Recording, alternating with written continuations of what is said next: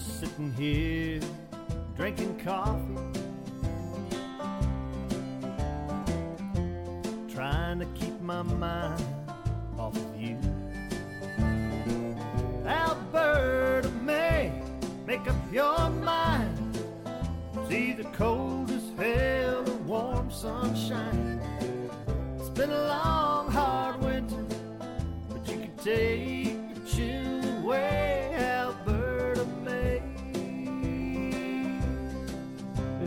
episode 65, Cowboy Shit with Ted and Wasey.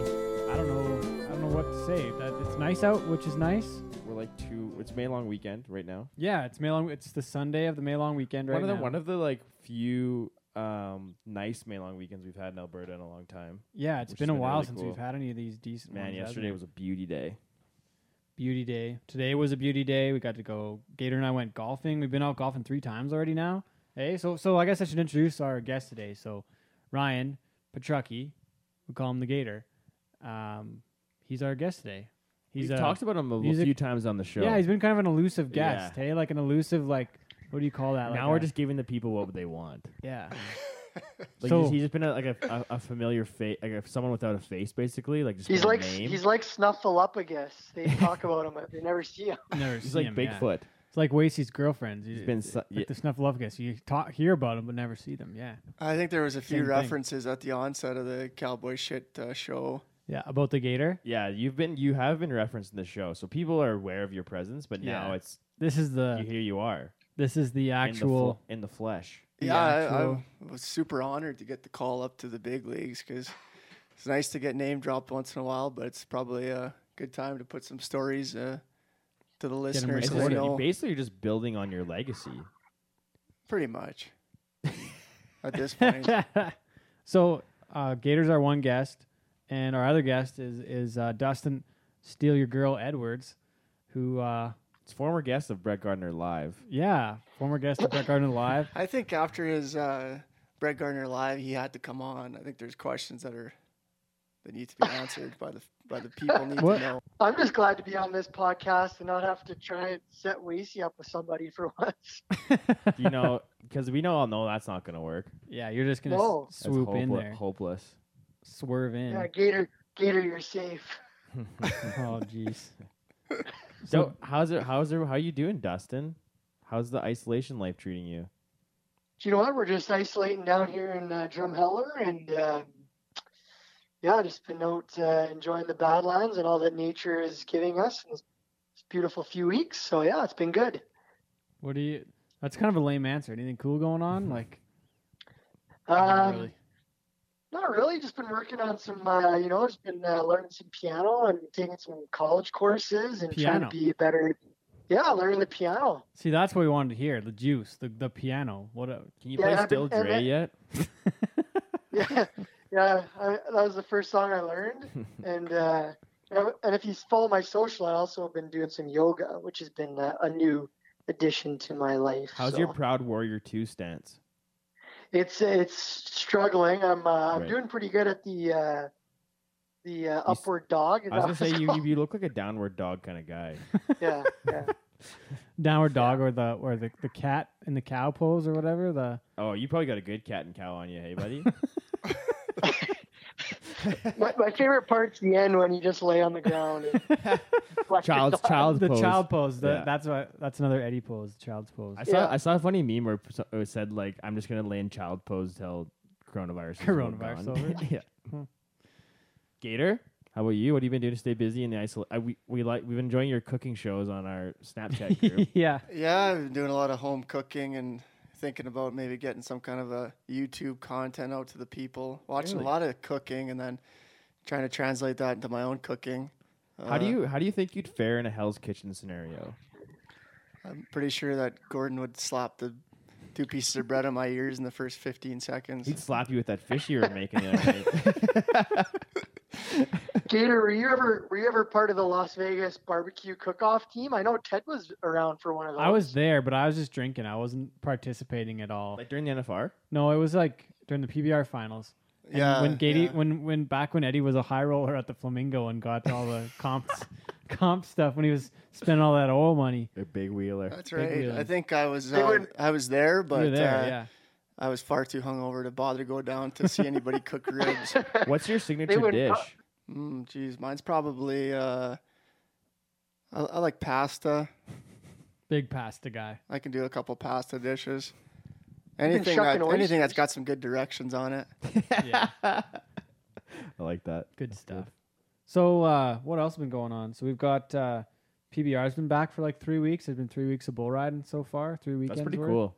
And they just They're doing announced a good job. They just announced this. Did you guys see this yet? That they uh, there's a new team competition they're doing uh, in Las Vegas. They're starting in uh, they're starting June 5th, going to July 12th. They're gonna go at the South Point Arena in Vegas. So that's like I guess two weeks from now, really, right? Mhm. Two weeks, two God, two and a half, two and a half weeks. So they're going in Vegas for like for like a whole bunch of bull riding. 40, 40 hour television televised team competition. So there's gonna be 48 guys and there's going to be 12 teams. So four guys a team, um, two divisions facing off until two teams remain to compete for the championship. That's kind of a neat idea. Something to kind of like totally changes the format. I don't know if this is going to count to the world standings either. I think as a t- team format, you really couldn't count that, could you?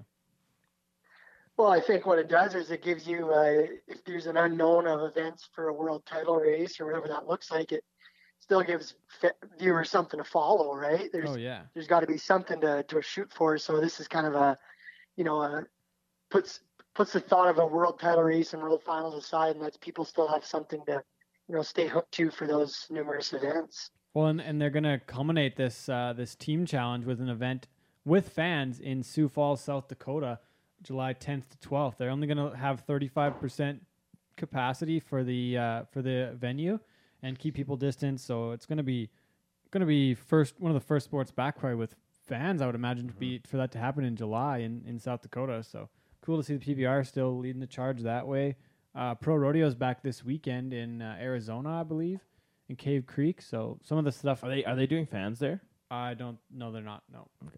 So yeah, some stuff's coming back. That's cool. This is Well, there's even talk like the. NHL's been trying to get things revved up. they're like getting they- closer. Hey, Yeah, th over this weekend they've like for like discussing the 2014 playoff format. And that should work, shouldn't it? I the think twenty four. so. I think so. So, but like a top seed isn't gonna get kicked out in the. Yeah. no, so your your your division leaders are get a bye to the next the second round. Oh really? Yeah. Just the division leaders. Yeah, just division leaders. oh really? Yeah. Interesting. So if they're- even or if maybe the one back, two. I think it's the one two. they get in yeah, automatically. Yeah, they get the the bye because then you have your bottom wild card teams are going to play off against each other to play the division leaders. Could I, you- I saw the bracket. I can't remember what, off the top of my head what it is. Could you imagine being like a, a low seeded team that wouldn't have normally made the playoffs and you win the cup and then there's an asterisk by your team's name and people are like, I think either way though, no matter which direction they go with finishing the season, unless they finish out the full season, there's going to be an asterisk beside winning the cup this year. Yeah, but they've never asterisked when there's been lockouts and they've played half seasons. It's true. Yeah, you still win it, right? Like Mhm. these are the rules this year. You win the cup. That's what the rules are. Mhm. So probably. Yeah, there's been there's been at least three lockouts that I can think of, or maybe Or two in our seasons. era where it's been half seasons Yeah. and no one ever has even talked about that. I think as long as like the the core of the playoff format is the same, where it's like still the top seven games 16 at the end. teams, your Yeah. best of four, be, like best like four, like best of seven series, four rounds. I think you still keep the integrity of winning the cup. It just you eliminate having to play the last 20 games of the season by allowing those teams that were on the bubble. Yeah. because like some of those Yeah. teams would have got in for sure. Like, Oh, for sure. But this way, it just. I think it's going to be interesting to see that extra those Mhm. those games and like how excited are you guys to see like summer hockey? This is going to be Man, interesting, isn't oh, it? It's gonna be so cool. Like hockey, like As playoff long hockey as in it, July. as long as the Oilers lose, I'm happy. yeah, freak those guys. bite your tongue. Yeah, you don't. You can't say that. I'm gonna press. I'm gonna hang up on you here if you're gonna keep up. I'm on, I'm on your team, up Eddie. that Frig stuff. those guys. Oilers suck. As long as there's an Oilers Flames playoff series, oh, I'll be I happy. hope so. That'd be so. But uh, isn't it kind of sad that we don't get to go see that now? Like I've Oh, got yeah. tickets that I paid good money for for that last game of the season, and I like I don't know. I ain't getting that back. But like to get, could it, how unreal would it have been to have that Battle of Alberta this year? Oh, uh, even just in It's so Calgary, like that'd have been such an injection of life Oh. into the city, and even for Yeah. Edmonton too, the same kind It'd of have thing. unreal. I hope you know. I hope uh, they face off and Lucic scores the series winner. If I'd anybody's gonna, that. he's gonna do. Man, that guy could turn it up in the playoffs and We'll says, see. "See you later." we'll see. He, he, may, he may be a MVP of the playoff candidate. Who knows? Easily. So, so should we make some uh, picks, or should we wait till it's back? we should sure? wait till it's for sure. Okay. Yeah. So okay. Okay. Okay. Well, we're uh. Well, do we got anything else to talk about here we on need, the top we need to get to the reason why we're here. Well, before we do that though, Wasey, you're like a big hiker now. I heard, and you're yo- back yogging again. Well, I'm hike? basically just my knees feeling better, and I don't really have anything else to do, so I'm just staying getting fit, outside. staying fit, and having fun, like What our friends from Body Break used to say. It's good. I personal bested a 5K yesterday morning, not a big deal. That's great. And then, Then we did a 10 kilometer hike. That's also not a big deal. Um, it was good. Got sunburn on my face. uh, had some good summit beers. It was sweet, man. It was cool. It was my first like scrambling hiking experience. So it was really cool. It's neat, isn't it? Yeah, it was really. that's that's the hike Storm and I went on. yeah, That's the yeah. same one. It's it, I I enjoyed yeah. it too. And like the the guy How about the chain on the top where you got to like put your toes on? yeah, like, it was really cool. I was like, I was Kinda pretty nervous on that, just but it was one of those things where you just like you built the beast up bigger, and it's like riding Yeah. bulls, right? Like you just Yeah. once you did it, it's like wow, that was like, such wor- like worth the Entire you guys experience. would have had a better go at it with in May when we went in November. It was a little Yeah. cold out by then. But yeah, it was. We were lucky the weather was nice, but there was a lot of snow. Like, but once we got top. past the chains, like it was Yeah. all snow. yeah. So it was kind of an we were wearing just hikers, but it was super cool. The guy that I went with, like he's he's like a He's he a does he beast. does Iron He's a Man. man Yeah, he does Iron Man competitions. like he hikes backcountry all the time, and it was like the perfect. It was such a cool experience. We had a Oh, really yeah. good day. So Right. I've seen the pictures. It looked quite dangerous. yeah, It's a cool. It's a cool it hike was. though. It gets it gets your blood pumping. It make- it make- it- yeah, yeah, For those curious. yeah. It Wait, was, isn't that where they filmed the movie Vertical Limit? uh, you know, Cliffhanger with Sylvester Stallone.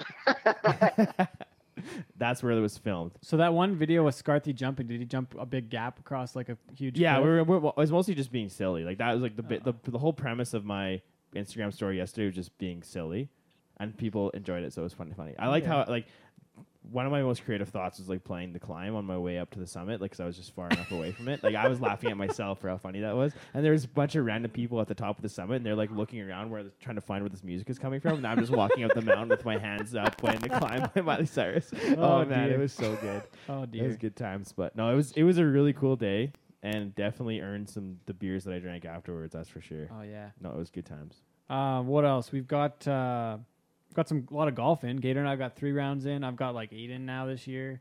Getting that score down a little bit, you know. Getting the handicap. Mine seems to be climbing, but uh, Oh, you've only had three though. Fuck, it's okay. Ted probably asked me to go golfing last night six times, six different times. I asked you six different times. You asked me a lot of times, and I well, said you no were a s- lot of originally gonna maybe be in, but then you were. but you out. gave me my out, and I said I'm out, which is Then you fine. said he's out, and then I tried, I went back to him. and was like, "Hey, you want to go still?" Well, because you asked me, and then Cade called me and asked me twice, and I said no twice. So that's not me. and that's then you Cade. know, but then you messaged me again So sa- that's- and I asked me, asked so you three once. times. Then you asked me one more time in the same conversation we're having. That was when we were playing. Was it we were no we were on the Xbox last night. No, We- like you were like this is last night. Like you Oh. asked me three times yesterday. I was pretty hard into the swish later on yesterday. So yeah. my bad. Sorry about that. But anyways, yeah, Ted has quite the following. I've been to that course three times now, and people know Ted there. He, he's been a, this is his second year as a member. He's a fucking big deal there. yeah, they're, Uh, no. He's got his own locker. it's pretty impressive. got my own locker. He got his name tag on his golf bag. Like it was funny. I cool. uh, actually had to go to the bathroom when I was there, and they said, "Sorry, the locker room's for members only." So I walked 50 paces down to where the the. peasants go take Yeah. a leak. Yeah, I forgot to get. I forgot to take Gator to the Ted's got the golden to the key. club. He got the To the keys to the club. club. It it doesn't help. It helps when you know the golf pro there too. yeah, Curtis Curtis Robertson. For anybody uh, wants to be a member, Former of Valley guest. Ridge. former guest of the show. Yeah, episode somewhere in there, thirty something maybe. I don't know. I forget. But anyways, yeah, I've, I've been enjoying golfing. Been getting out. Probably gonna get to golf more this year than maybe. It's so it's so cool. So, what do you guys make of the announcement of the 50 plus gatherings or the 50 people gatherings outside now? Well, it, it looks like we might have some stuff back in Canada. Like some of these events that got canceled, maybe we're a little little early on on it. Really, like Mm. you know, we could have with 50 people, we could have some stuff maybe now, and, and maybe this is this is May long. You go two more months. What what's it gonna be? Or Mm. Is, for this- me, for is 50 gonna be the max, or or is or what's it gonna look like? I think it's all dependent on the first phase. If for, if phase one goes well, we don't see a huge uptick or like a relapse in like an outbreak in cases. I think we're gonna keep be able to keep pushing through and see more things open up, which is cool. And it kind of it was funny because some people were like were like, well, why did they d- announce the fifty plus person thing? But then someone brought up a good point where if you're opening restaurants at fifty percent capacity, you you have to extend or like increase the amount of people that can get together outside because you're gonna have close to 50 people in a restaurant at one point, right? Some for how big some of them are. So yeah, I don't know. I think it's, it's really dependent on the first phase, in my opinion. Well, Yeah. we know we know one thing is they need some barrel racing jackpots back. What happened Oh, with that? dear. That the was- barrel racers are hungry, boys. Well, and they didn't like the barrel racers call each other out, and then they got them canceled, or like because they were having one, and then it got Canceled. kiboshed. Yeah. What the hell? It's a hot topic. It's a hot topic. What happened, Justin? Do you know? I don't think I want to delve into it for my own safety here, boys. I, I I'm gonna play the I'm gonna plead the fifth and not make it zero comments on barrel racing. you know what? We're probably better off for not doing that. You're a smart man. After dating some barrel racers, it's probably just the best idea just to let it be. Yeah. Yeah. But anyways, okay. Anyways, the real Anyways, reason why I we're need here. we like, so we need to get into the story now, because this is like this literally could be like the plot of a Liam Neeson film. Like honestly, I don't know if I go that far. I think it, I think it could be, man. This is I like this is a captivating story that you would never think would happen. Like it just doesn't make like doesn't seem like it's a real thing. It's like something you would see in a movie or on like a TV show. So Truth. Can I can I give a can I give a preface just to- yes, to yeah, please, lay, yeah, yeah, Please do, Yeah. Eddie. I, I I- I remember the day vividly um, when we're going to go into this story with Gator, and as you talk about a Liam Neeson and a Taken scenario, um, I first found about it via quite a quite a interesting Facebook message, and it started off with "If I go missing or if I'm dead, here's the." Here's what has went down, just in case you need to show anybody. Oh wow. So And what what time of the day did this message arrive? Like when did you see this and start to panic or start to make a Well, move? well, well, well, because because of a time change, and I'm sure that Gator will get into the details of who, what, where, and when, because we still haven't really went into what happened. Um, I think it was like it was like a really odd time because of a time change. Um, it was like you know like noon, and and after I read the message, I. I, I couldn't believe it. I thought it was a script to a movie. So I'll, I'll just leave it at that. That's what I first seen was, in case I die or go missing, here's what went down and here's where I am in the world and uh, um, we'll go from there. yeah, So- I think I think it's time now to So yeah, here it is. yeah. this, This, is, is this is this is uh, kidnapped in Istanbul. The story of the gator. it's an origin story almost. Wow, what an intro.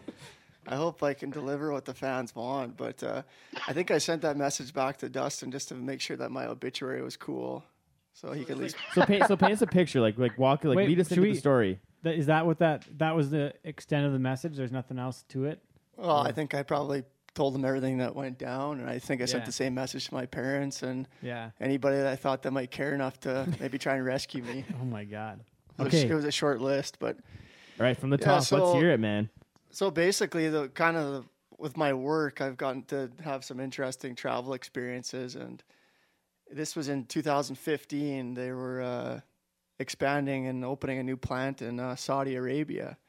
So obviously, there are a lot of people that were married and had families and things like that. They were like Saudi Arabia, like no way I'm going there. So it started to trickle down to the peons in the company, and eventually, uh, you know, I had a shot to apply, and I applied and headed off to Saudi Arabia. So I got there, I think it was in uh, September of 2015. And I had stayed all the way through till Christmas. And we only got like a week off.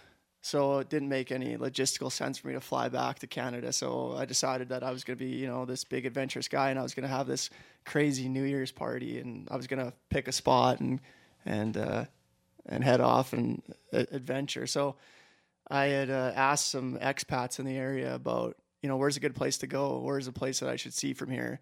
You're in the middle of the world, so you can pick a lot of places. And I won't name drop the guy that told me in case he listens because he feels pretty bad to this day. But he told me, oh man, he said, I went to Istanbul last year and he said that place was unreal. He's like, it's like Asia, it's Europe because it's right in like that spot where you can hit both continents. And he said it's just a crazy party place and it's cheap and great time. So, you know, the furthest I'd been before that was like Mexico. So I'm Mr. Adventure. All of a sudden, I'm going to hit Istanbul for New Year's and just turn loose. So And this is all by yourself. right? yeah, yeah. I guess I should let let that let that be known that I was by myself. So you know, people told me when you travel by yourself, you like open yourself up to these great experiences because when you travel with your buddies, like you're pretty closed off. You just kind of hang out in your own little, your tight knit group, and that's it. And people told me you travel on your own, like You have to meet like, people, you got to talk to people, right? Like you don't want to be totally solo for you know eight days. So the only things I booked was I booked these food tours. I'm a bit of like a foodie guy, so I learned this little trick. I think on one of my previous trips to Mexico or Dominican Republic or something like on that. a, in a resort. Yeah, it was. A Which a la carte is the best on the resort? You got to know. So you, you need to you need to pick the brains of the staff before because I don't want to book three times at Italian if Italian sucks. So. So I booked these food tours and it, I In backed Istanbul. Istanbul because I, I can't decide. It's like Istanbul pizza or Istanbul doner day, and like between the two, I don't know what's better. So like I'll do both. Like I mean, I Yeah. the plan was is that I was going to go there for three days, and then I was going to take off to this other place in, in Turkey called Cappadocia, Cappadocia, something like that. Don't I'm not a geographical expert, but three days in Turkey or in Istanbul is all I needed. So it was going to be the the 30 or the 29th, the 30th, and then the 31st. I was going to do the New Year's party, and then the first I was going to fly out. So I get there. I do the first day. I do the food tour. It's awesome. We try all kinds of good food. I meet cool people, but it's mostly couples, so nobody I can really like jive with or hang out with after. So I'm staying in like the old city of Istanbul, and I think like I'm not in a, a history buff, but I think it's like from like the 1500s or 1600s. They built this old city, and then this Ottoman Empire like defended this old city, and that was kind of like what Istanbul started as. And now obviously the city's expanded, but you can stay in the old part and you can stay there for like super cheap in like these guest houses. Like this is like somebody's house that has eight bedrooms, but you can find it on like Expedia for like 20 bucks like a night. Airbnb almost. Yeah. Yeah. And I'm like, at this point, this was the first time I made any kind of real money. So I'm trying to keep what I can and be a little bit, you know, fiscally responsible. So I booked this cheap room, like 20 bucks a night. I get there. I guess this is before I even went on the food tour, and like this place is, smells worse than like my grandma's root cellar. Like it's just oh, mildewy, no. stinky. It's gross. I'm oh, thinking no. like, geez, like I don't need like the Ritz Carlton, but even this is a little bit much. And I, I remember you go in the elevator in this like old house that's like four stories, and you like close a cage behind you, and there was hardly enough room to fit in the elevator with me and my luggage. And you close the cage, and like the guy's telling you like press that button. It's like you know it's a buzzer, and it buzzes all the way up to get to the. I was on the fourth floor. Get out, go to my room, and it's just like a little tiny single bed in a room. The room's like And the washroom at the end of the hallway. yeah, communal kind of bathroom, and like a, the room was like eight by eight. It wasn't, you know, it wasn't spacious wow. by any means. So Did the door even lock? yeah, the door locked. There was like a little key, like one of those old cool keys, and pretty Oh, neat, wow. right? So there's this isn't a place that offers security or any type of uh, peace of mind for your stuff. So I'm packing most of my stuff I can with me, and uh, yeah, do the food tour the first day. Great experience. Find a little bar close to my hotel in the old city, and it was like a bar and restaurant, and it had like an outdoor patio, and it kind of looked hopping. So I'm like, oh, I'll go here and check it out. They had like some Western sports on, like not obviously with audio, but they just you could see like a baseball game on a little TV or things like that. So I What thought what time of the year did this happen? this is Oh, that's right, New December, Year's, yeah. yeah, so right. this is like December 30th is the first night I go to that bar, Yeah. have a meal, uh, check it out, have a few beers, go back to my room, go to bed. Good night. Next day, get up, do a little bit of touristy stuff that's close to the area, and then I meet my group again for the second food tour. Another great day, good day. While I'm on that food tour, I'm like, well, I need a plan for New Year's. So I'm looking online and I find this pub crawl thing. So I book it. I'm like, yeah, this will be perfect. Meet up with a bunch of other people that are traveling. It'll be like a kind of a fun New Year's Eve. So I booked that and I uh, continue on with the rest of the day. And I go back to go to that uh, same bar. And I'm on my way there. And I had like this big gross beard because in like Saudi Arabia, I learned that if you're if you don't have a beard, you're not really respected. And so I let it grow from like even prior to leaving. So I'm like probably I started my beard in like July. So by the time December came, it was like disgusting. It was like long and gross, and it was mostly like at my neck level. Amish style. Yeah, it was bad. Anyways, I'm walking into this like bar from my hotel, and these two guys come up to me and they start speaking to me in Turkish, and I'm like, uh, "Sorry, guys, I'm not Turkish." And then the guy said, "Oh, brother, you look Turkish. You look, you really look Turkish." And I mean, that should have been a little bit of a tip off to me that like, okay, I'm like it's just Something a white guy that's a tourist. I look like a total tourist. So I continue on, go to the bar and think nothing of it. And I sit at the bar and like the guy remembers me from the night before and he's kind of talking to me and brings me a drink and I get a meal and I have a little bit of the I think it was like a shisha or hookah bar. So I'm sitting there, Mr. Cool Guy, Having a smoke. yeah, having a smoke. so I'm sitting at this bar and then just looking at the TV and just kind of killing time because I got nothing going on. And And this is the this is the thirty first. this is the 31st now, yeah. New Year's. This is. New Year's Eve, so I got to wait until my pub crawl. I don't think it started until like 7 p.m. or 8 p.m., but That's an early start for a pub crawl. yeah, Not. I thought so. But good thing was it was only like a block away from where this bar was because this is kind of a touristy area to start with. So that's where they were meeting this group. So this guy comes and he sits down at the bar like I'm sitting at the bar, and he sits down two seats down from me and orders a beer, and he's sitting there, and I'm sitting there, and he like leans over and he's like, "Where are you from?" Speaks good English, and like I haven't spoke to anybody in like two days, really, right? Like the people on my tour group were kind of kept to themselves, so I didn't really socialize much. So I used to start BSing back and forth, and the conversation goes from like just small talk to like, what do you do for work? What do you, what, why are you here? So I got into it pretty good with him. He told me he had like a wife and kids, and he said he was going from, I can't even remember which country he was flying from, but he was going to Ankara, which is the capital of Turkey, and that's where he lived. But his plane, he was supposed to change planes in uh, Istanbul, and there happened to be a snowstorm that day, and it really was like there was literally like two or three inches of snow on the ground, which is like I guess fairly unusual for them. So the airport was shut down. So pretty believable. Guy's flight's canceled. He's stuck here. I said, seemed like a nice guy, and I'm like, this is the chance where I get to open up to somebody and like make a new friend. I'm pretty excited. This is the travel experience you wanted, solo travel. Yeah, this is it. This is what everybody talked about. This is what you want to put in your diary. I made a new friend today. so I, I say to him, I was like, I listen, man. I'm like, weird question, but I'm like, I'm doing this pub crawl, and I'm like, I'm sure they wouldn't mind if an extra person came. I'm like, do you want to join? And he's like, no, he's like, I, I'm not into that. He's like, I know those things here. He's like, they're overpriced. They'll take you to a couple bars, and it's a big rip off. They're gonna give you some overpriced drinks, and he's like, I'm not into that. He's like, I was talking to a guy at my hotel though, and he's like, he told me that since I was stuck here on uh, New Year's, that if I went and talked to his friend that works at this club, he can get us a table. It's supposed to be pretty pretty good place. And I thought, like, geez, like that sounds pretty cool. Like, I'm the type of guy that loves to have a good story. So, like, geez, if I can like say I went to like this sick party in Istanbul on New Year's, sounds way better than this like lame pub crawl that Tourist was pub crawl. twenty dollars. That was off Expedia. Like, come on, Yeah. this is way better. So I say, yeah, I'm in. Like, let's do it. So we finish up our tab, pay our tab, and head off. And we go to this street called Istiklal, and it's kind of like the hopping Street, like tons of bars. Like there's probably 50 bars up and down both sides of the street, and it's just all pedestrians. So we start there, and we go in a bar and buy a round, and he'd buy it. Hit another bar, I'd buy a round, and by now it's like 10 o'clock, and he's like, "Hey man," he's like, "We better go to the club and make sure we get our table so we don't lose it." And this guy seemed like totally legit. Like has like a wife, couple young kids, like cool guy. Like he was maybe in his mid thirties. I thought, yeah, fun guy.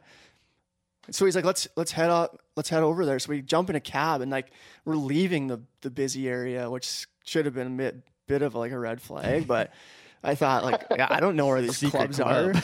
So like we drive to this area that's probably like 15 minutes, 20 minutes by car away from where we were originally at this busy area, and now it's like there's nobody around. And it's like this old kind of looking hotel with these big like oak doors, and there's like two guys standing outside in suits. So I'm thinking like, this is some like real deal shit. This is like underground, like nobody knows about it, but it's gonna be cool. So we go up to the doors, and like he speaks to the guys in Turkish, and like they open these big doors, like these are like giant like castle medieval type doors, and we go in and walk down this hallway. And we get to this another set of oak doors, and there's guys there, and they open them, and then we start heading downstairs. It's like in the basement. I'm like, okay, this is weird. And the stairs were like purpley, velvety kind of carpet, and the mood lighting was like red and purple. Like it was like dark, but it was like something like out of like the 70s or 80s. I can't really describe it. It was really, Really? really weird. We walk down the stairs and get to the bottom of the stairs, and then you're greeted by like more people there. Like this is like quite an operation. So I'm thinking like this is pretty swanky. The guy tells them something in Turkish, and they like invite us in and bring us in. Like the first visual I get of this club is like I walk in through an opening, and there's booths that outline the whole like dance floor, and it's all like this velvety, big, giant plush booths. And there's maybe like probably a dozen booths. It's a pretty big place, though. But these are huge booths that could seat like probably 12 people in a booth, and they got big tables in the, in the middle of each booth. So he invites us to a booth, and we sit down, and it's just the two of us. So it's super awkward, like this big table, and we're across from each other. And he he says to me, he's like. He's like, drinks here can be a bit expensive. And he's like, the better deal is, is like we buy a bottle. He's like, anything that we we drink, we split right down the middle. And I'm thinking like, okay, like I've been to Vegas before, I bottle service, sure, let's do it. And he said, I said, how much is it? He said it's a hundred hundred US per guy. And I said, okay, that's fine, I can do it. And he's like, we're gonna get we're gonna get uh, Jack Daniels. Do you like Jack Daniels? And like, I hate Jack Daniels, but I'm like, okay, whatever. Like, I'll just roll with it. Guy gets his Jack Daniels. This waiter comes over and he's like wearing like a suit with the little bow tie and everything, and he's got the towel on his arm. He brings this big uh, fruit and nut platter and puts it in the middle of the table, and then he brings over the bottle with like ice and glasses and all that, and he starts like you know pouring your drinks for you, and you get to snack on all these snacks and stuff, and I'm like oh, that's pretty cool. It's pretty pretty sweet. Was there anyone else in this club? Like, Yeah, like there's a lot of people. I guess yeah, I didn't say that, but there's people on the dance floor. There's like men and women, so it's a good good for me. There's women there, so good, perfect. you're a single guy. yeah, I'm a single guy. I'm looking to cut my teeth in Istanbul, so Yeah. I I uh, yeah, I sit down and we have a drink and first drink we have, and these two women start walking towards the table, and he kicks me under the table. He says, "Stand up, be a gentleman, introduce yourself." So I stand up and introduce myself. Yeah, I'm Ryan from uh, Big Valley, Canada. Nice to meet you. And they, they, they, their English is not good. And turns out one's Russian and the other is from the Ukraine. Well, I don't know anything about you know this this part of the world. I think, oh, maybe girls came from Russia and Ukraine to celebrate kick-ass New Year's in Istanbul. So the girl sits next to me, the one from Russia, and like this conversation is so platonic that the girl's telling me that her mom worked for the Russian Ice Hockey Federation and that Alex Ovechkin is a family friend. Like Really? this is what the conversation's about, and like I'm just enthralled by this, thinking, "Oh, this is cool." You know, Alex Ovechkin, what's he like? Like, that's what the conversation. I'm not thinking for one second that these girls are like trying to set me up in some elaborate scheme. So I play right into their hands, and I uh, had my second drink poured, and the guy says, he said, "We're gonna buy these girls drinks." I said, "Okay." I'm thinking like, even if this place is pricey, like Istanbul is fairly inexpensive, so I'm thinking like at the most, let's say they outrageously charge me ten dollars a drink, I, I can afford to split that with them. So yeah, sure, why not? So they bring these girls drinks over, and I'm halfway through my second drink, and I got to go to the bathroom. So I get up and I go to the bathroom, and it was really weird. You had to like pass through security to even go to the bathroom, and the bathroom was down like this concrete corridor hallway. I find the bathroom. I go to the bathroom. I come back, sit down at the table. They're still there. They're still talking. They're just kind of ignoring me. I grab my drink and trying to catch up because I see his drink's empty and I down that. They pour me another drink and probably like 10 minutes had passed from that time. And they're like, We want to dance. And I think they're kind of like testing me at this point.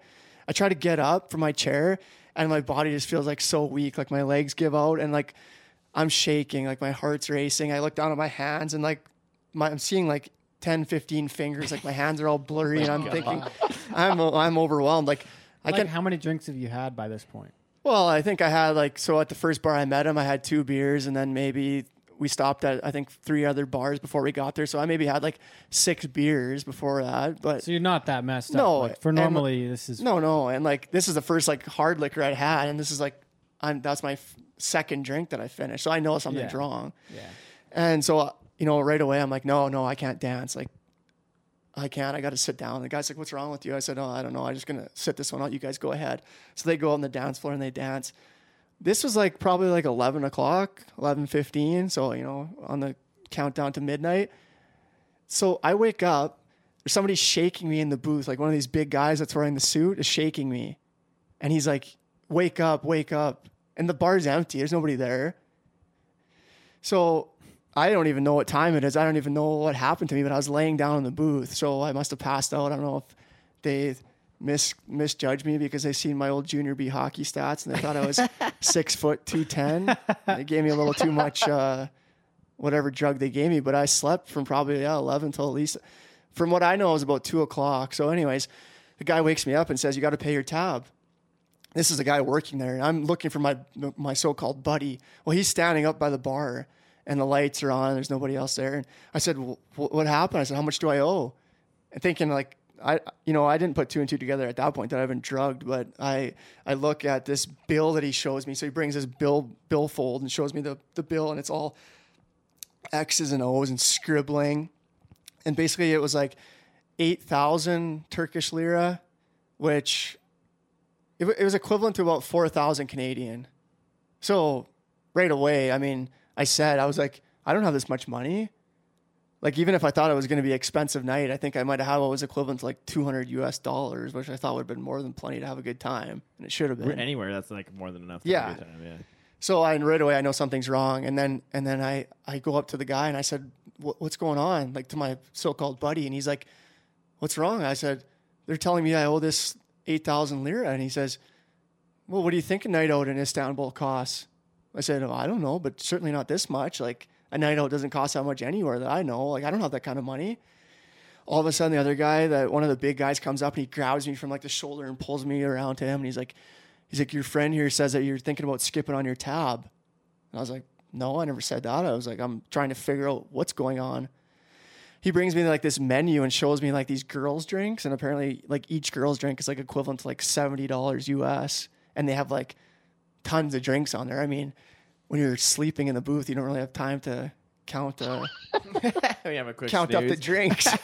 so I mean, it's his my word against his, and all of a sudden he's like, "Where are you staying?" He's like, "Empty your pockets." And this guy is a lot bigger than me, and there's a bunch of other guys there, and these guys are mean-looking guys. And I start to empty my pockets.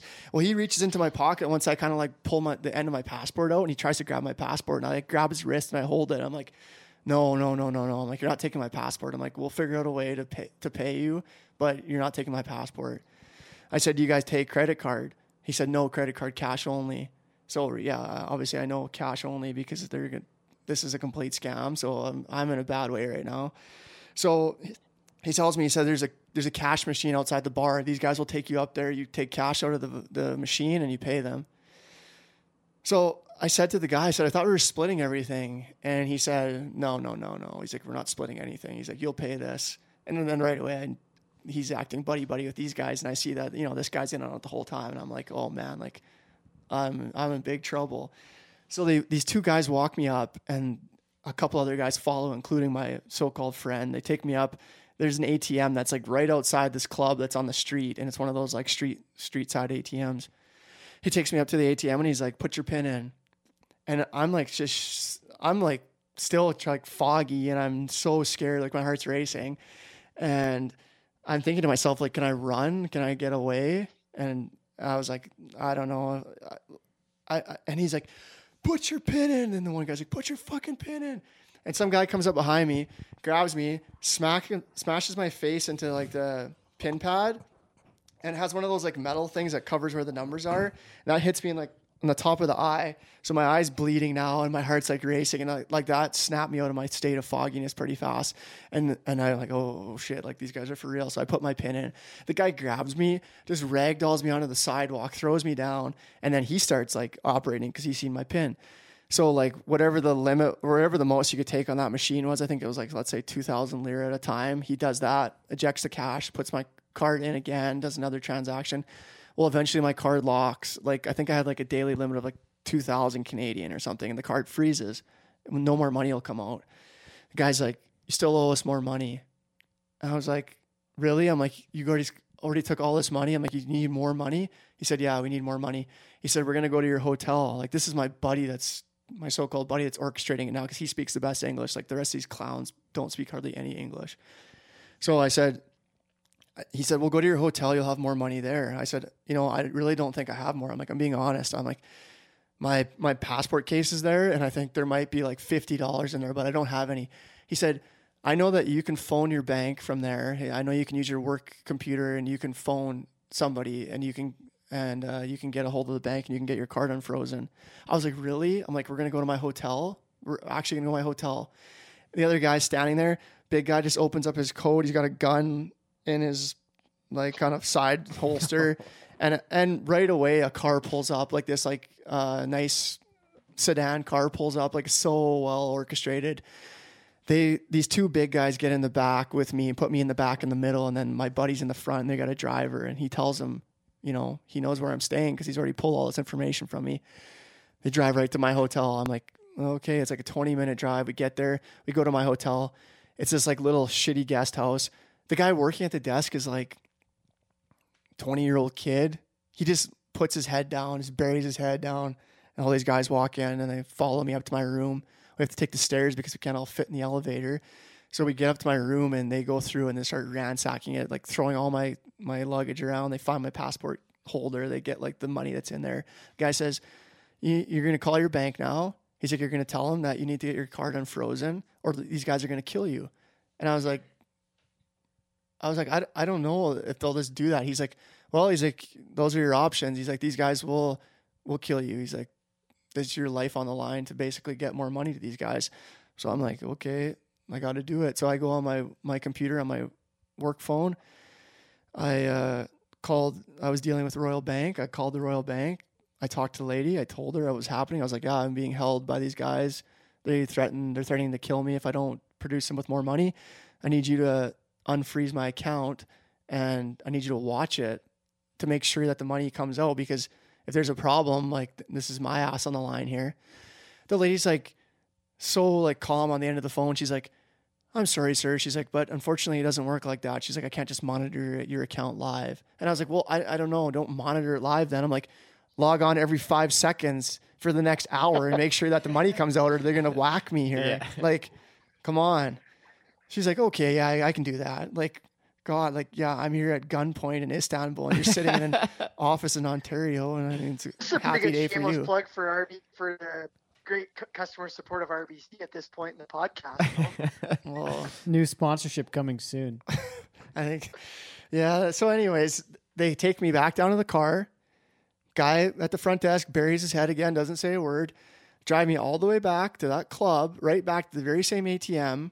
So I don't know what the correlation is there. If they're in cahoots with that bank or they got away no cameras, I don't know what that was all about. But took me all the way back there, put my card in, pulled, pulled, pulled. The card froze again, and at this point they're close to four thousand. And the guy says, takes my card, throws it on the ground. This is one of the big guys, throws my card on the ground. The other guy, that's my my so-called buddy, says, "Empty your pockets." So I empty my pockets, and I said, "I'm feeling like so angry now. Like now, the point of being scared's kind of passed because they got their money, and I'm like, screw these guys." I'm like, I said to him, "I'm like, you know what? I'm like, you're sick, man. I'm like, this is what you do to people, like." you sat here all night and like warmed up to me as a person and told me about your wife and kids and all that so I would trust you and then you come and rob me and then you're going to leave me here. I'm like, how am I supposed to get back to my hotel? Like it's like a 20 minute cab ride and I have no money now. He says, "Okay, I'll help you." He's got a sudden change of heart and he flags down a taxi and talks to the taxi in Turkish. I get in the taxi, close the door, takes me back to the hotel. So I'm back in my hotel now. I go up to my room and I I can't remember what the time change was, but like it was like the middle of the day, I think at this time. So I FaceTime my parent. Well, no, sorry, I, I didn't even FaceTime my parents yet. I walked into the hotel and I looked at that kid that was working behind the desk and he looked at me and we both started like crying. And like I was bawling, like I was so scared. And the kid was like, I'm so sorry. I am so sorry. I'm like, why didn't you do anything? I'm like, why didn't you call the police? He's like, I can't. I can't do anything. And I'm just like a mess. I go up to my room, I FaceTime my parents, and I tell my parents what happened.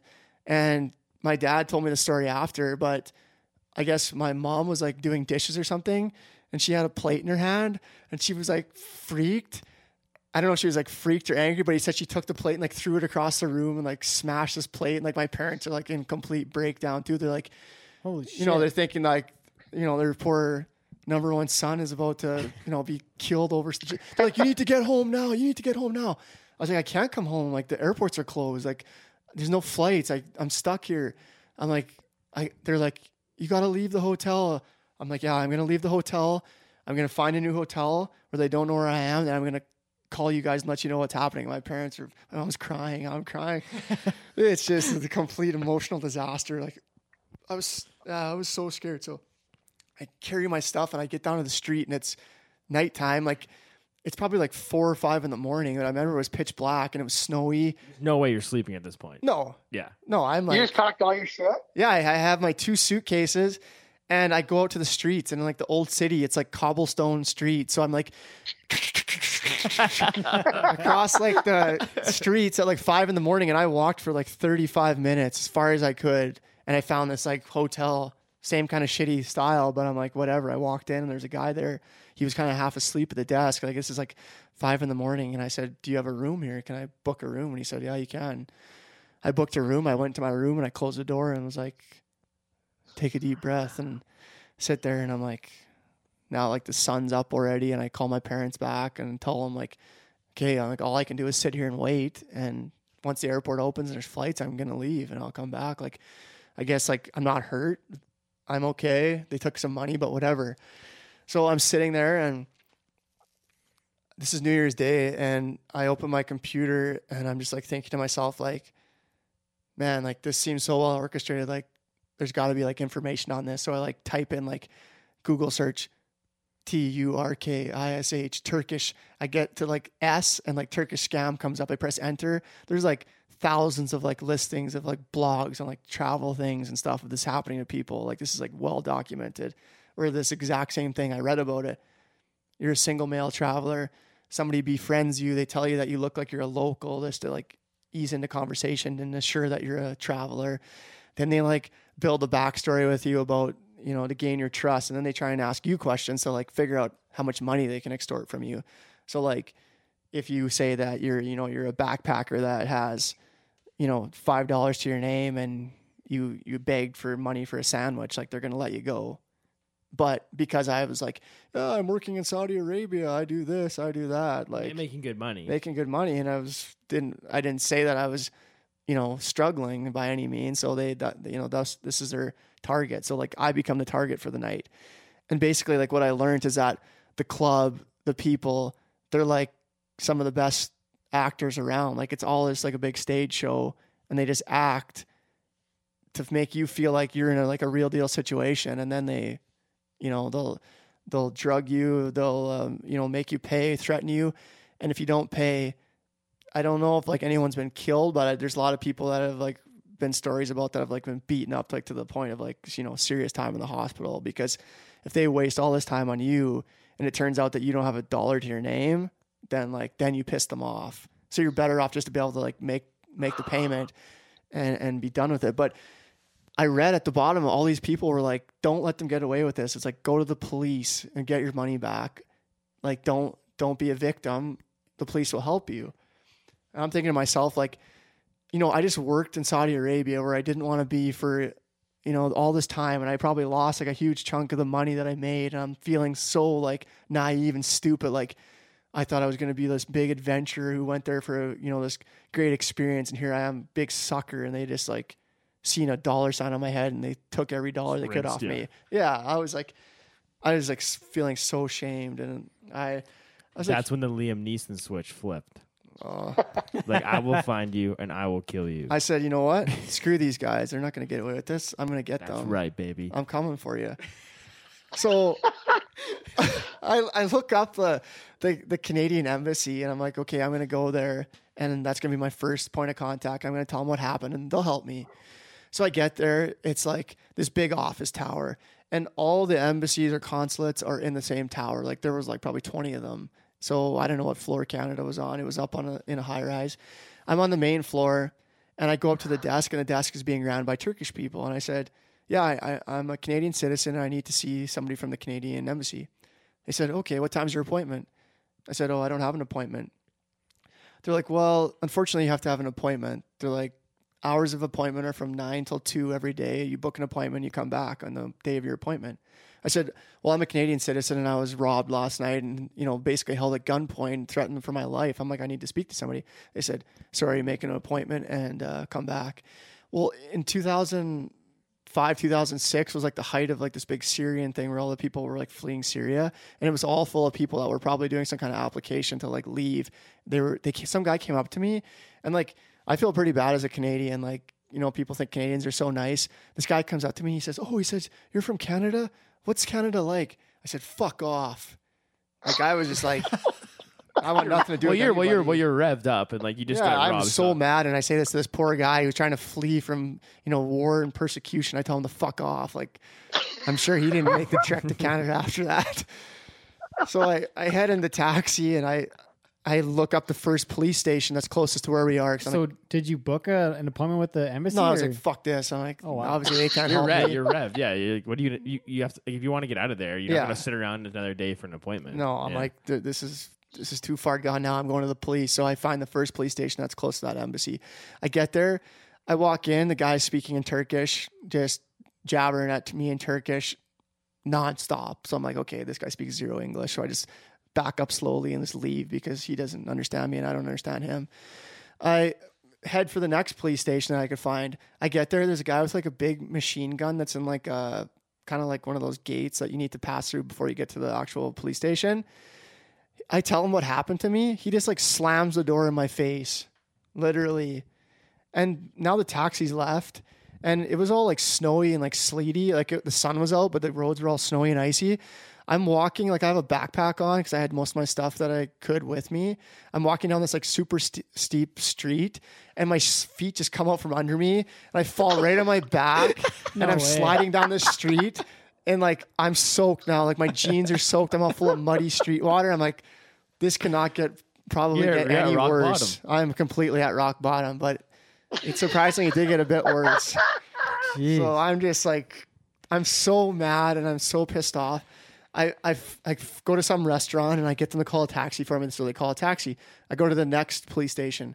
And a tip for anybody that gets like robbed in a big city if you want to get help, you need to probably go to the police station in the like district or area that the crime happens. Cause like they can't police, you know, they can't police the whole city. So I get to the, the, this happens to be the police station that is in the same district as this club is in not really knowing that at the time, but I tell them what happened. Guy happens to speak English.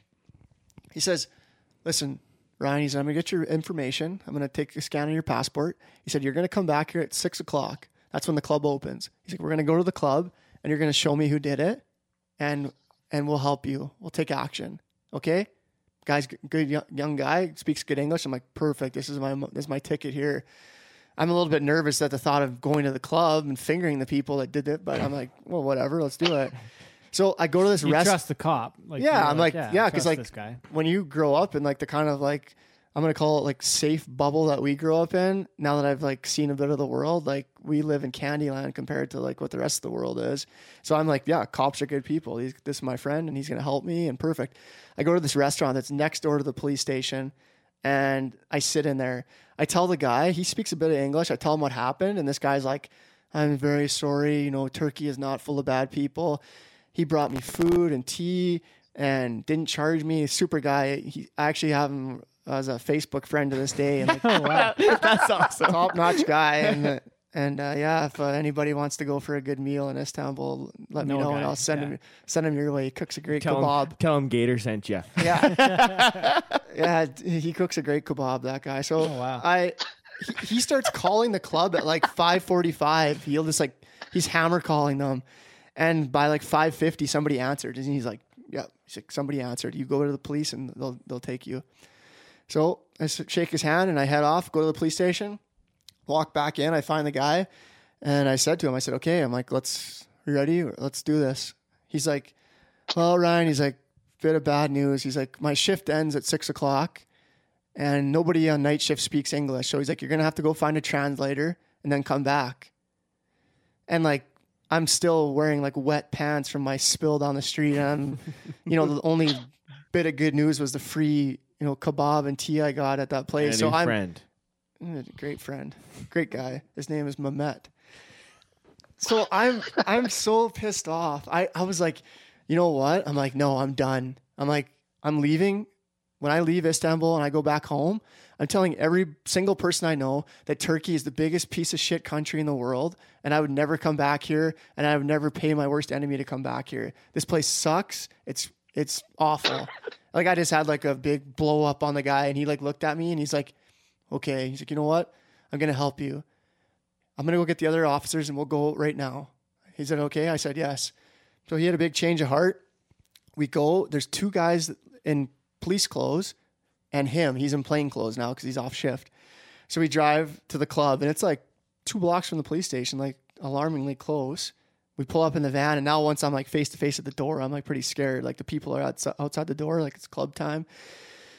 Walk up to the door. He starts talking to the guy in Turkish and shows him his badge. I'm like, okay, yeah, like these guys. And all of a sudden, the guy's like, shakes his head and opens the door, like, yeah, we're getting right in. And they're looking at me, like, kind of cutting me the evil eye and staring at me. And I'm starting, my heart's starting to beat a little faster. And I'm thinking, geez, like, maybe this wasn't such a good idea. Like, do I really want to be back here? Like, the memories of the night before flooding back pretty fast. And we get down the stairs to the bottom, and now we meet one of the guys that was actually the guy with the gun that was saying he was going to kill me. And he's looking at me, just staring at me, and they're speaking back and forth in Turkish. And I'm like, oh God, like, why did I do this? I'm back in the club. There's nobody here. I'm in this basement. Do you, do you have the knife yet at this point? No, Okay. At this point, I don't have anything. Okay. And because I thought I was going with the police. Yeah. I don't need weapons. The police are my friends. yeah. So they got guns. I'm good. And they chat back and forth in Turkish. And the guy invites us in, and we go in, sit down at a booth, much unlike the one I sat in last night, and oh, slept wow. in and got drugged and robbed in. And some waiter comes out, brings a fruit and nut platter, sits down. Oh, they're all talking and laughing. So one cop stayed in the van, and there was a, a an officer that was clothed in a uniform, and then there was the, the guy in plain clothes, and me sitting in this booth. And like three or four of these guys come beside the table, and they're talking in Turkish and laughing. And the cop says to me, "What, do you want to drink, Ryan?" I said, "Nothing." I'm like, "La- "Last drink I had here was was a you know a poison milkshake. I'm not drinking anything here." A roofie colada. so I'm not drink. I was like, I don't want anything I'm out. Yeah. and they're drinking like on the job. Well, he's off shift, but he's eating all these all this food. Like they sat there for like thirty minutes and laughed with the guy. I'm thinking, I told you that that literally this guy tried threatened to kill me last night. Could you imagine if you were in, you know, Canada and you were sitting face to face with the guy that threatened to kill you the night before, and the cops were like, "How are you doing, friend?" Ha ha ha, laughing and joking and cheersing like. I couldn't believe it. I was like, I am screwed now. Like this is really bad. So now I'm thinking, like, should I say I have to go to the washroom then run? But after like 30 minutes, 35 minutes, they like invite us up, and and the guy says to me, like, the police officer that speaks English is like, yeah, he's like, the boss is gonna see you. I'm like, oh my god, the boss. Like, okay. So we all get up, and we there's like a big convoy of us, like six of us walk back, and it was like the same area where I went to the bathroom the night before. It's like down a concrete hallway, but you keep on going down this concrete corridor, and we get to this like door, and we open the door and we go in, and it's like not the fanciest office, but if I could think of like what I could picture someone out of like a movie being as the boss, it's like this big, huge guy, like he was pushing 300 pounds in a suit, bald. He had this giant TV, like it must have been like a 70 inch TV behind his desk, and it was all full of like security camera feeds. So like they got a pretty good like know of what's going on. And this I'm guy's like, picturing the ba- I'm picturing the bad boss off Space Jam. He's got a big stogie in his hand too. This is, yeah, like this guy, he had like this handkerchief and he was like dabbing himself and dabbing his big head and fat neck rolls and stuff. Like he was just dripping sweat.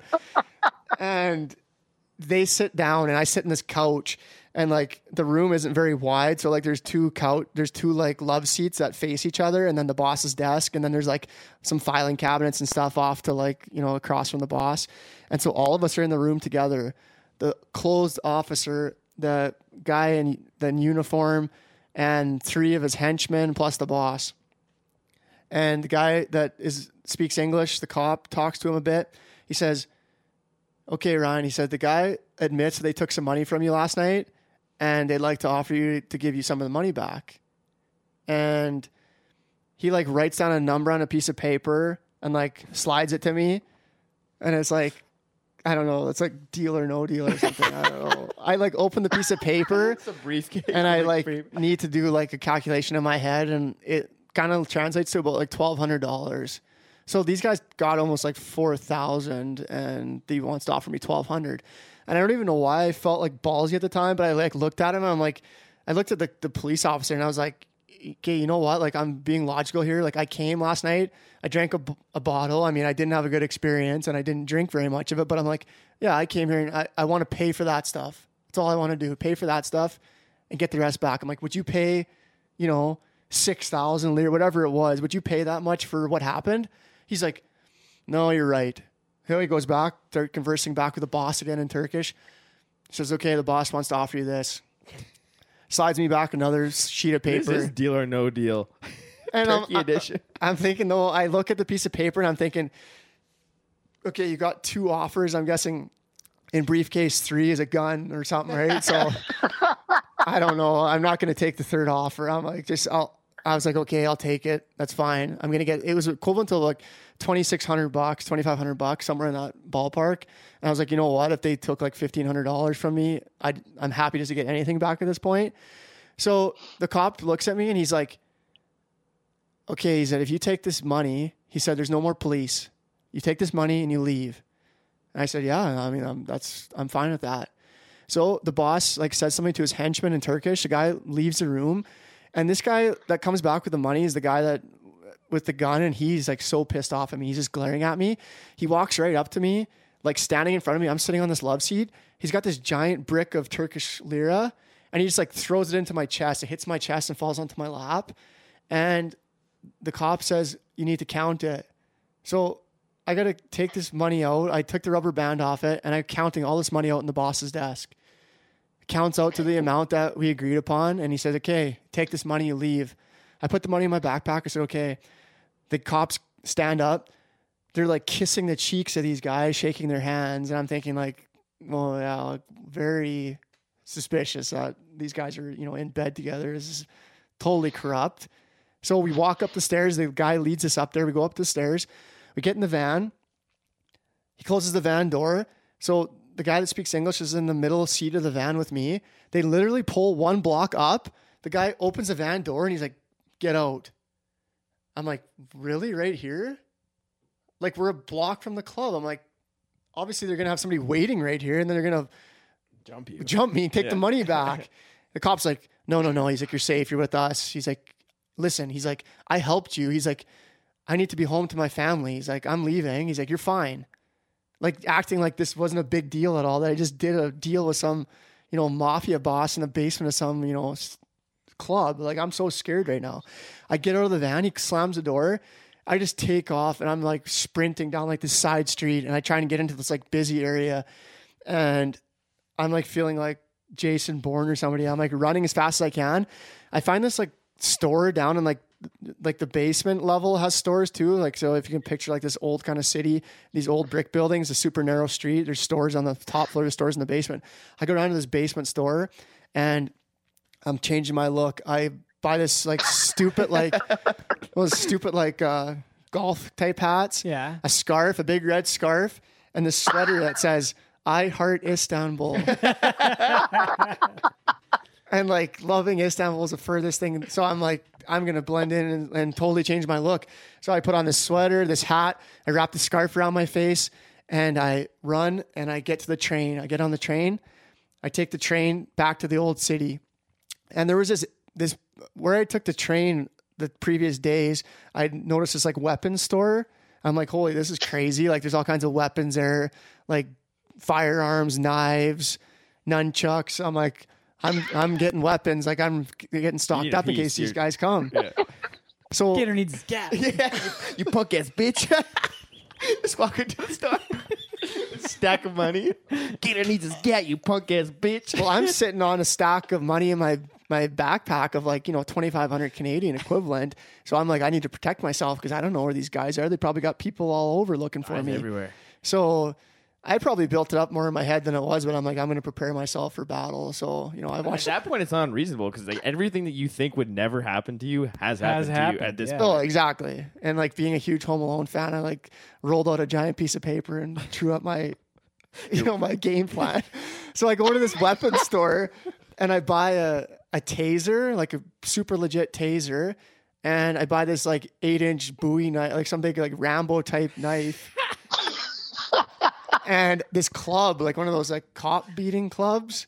So I put The the, Billy Club? yeah, like a billy club. So I got that billy club in my backpack, taser in my taser and knife in each pocket. And I'm just like, yeah, if anybody comes after me, like I, at least I have something to try and defend myself. I go back to my hotel room. I make it there safely. Close the door, and I'm like, okay, now like all I have to do is wait. Like I just have to oh, outwait this until the airport reopens. So I'm thinking like hopefully the next day, like I'll be gold. Well, the next day comes and that and then nothing had reopened. And you still had a crappy hotel. Like you didn't go try and find like a nice hotel. Holiday or- No. Express or something. I'm No. like No Holiday Inns in I have this money and I'm scared and I'm like I don't even want to leave the hotel. I'm thinking like I'm here in this non-discreet hotel. Nobody really knows me. I haven't talked to anybody, so I should be safe here. Well, I'm sitting there and the next morning comes and all I'm trying to do is just find a flight out. Well, there's no flights yet. Did you even sleep? No, I didn't sleep a wink. I just like sat there with my knife and I I think remember, I remember getting a FaceTime from you that night. I think. I think it was and I that's when I started trying to tell people what was going on and and uh, Yeah, he said, I just want to tell my story in case I go missing. People can connect the dots and find me. And there was a lot of tears on that FaceTime. yeah, it was uh it was quite the moment there. I thought I was kind of home free and then I started to hear my iPad. It was like ding ding. I'm getting all these messages. I'm like, what the hell? Like message after message. I open it up and this guy is messaging me on Facebook Messenger and it's the cop that helped me that spoke English. He's like because he had my took my passport information, like there's not found a lot of Ryan Petruckis in the world. He found me pretty easily. Started messaging me on Facebook. He put like 16 messages in a row, and it was like, "We need to talk. Uh, you need to meet me. I know you can see this." Like all kinds of like shit that like got in my head. Like I was totally freaked out. I was like, "Oh God!" I'm like, "What happens if I go to the airport and he puts me down on like a wanted list for something because he wants to extort me?" He has your information. He has my information. He could tell them easily, like, this guy can't fly. Like, he's wanted for questioning by the police. Like, I don't know. I built something up in my head and I was so scared. I'm like, I got to meet this guy. So I messaged him back and I said, What do you need? He said, Well, the other officers that were with me yesterday were too shy to ask, but we all want a reward for helping you. They want some money. And I was like, Well, what do they need? They want like what's equivalent to like a hundred dollars US each.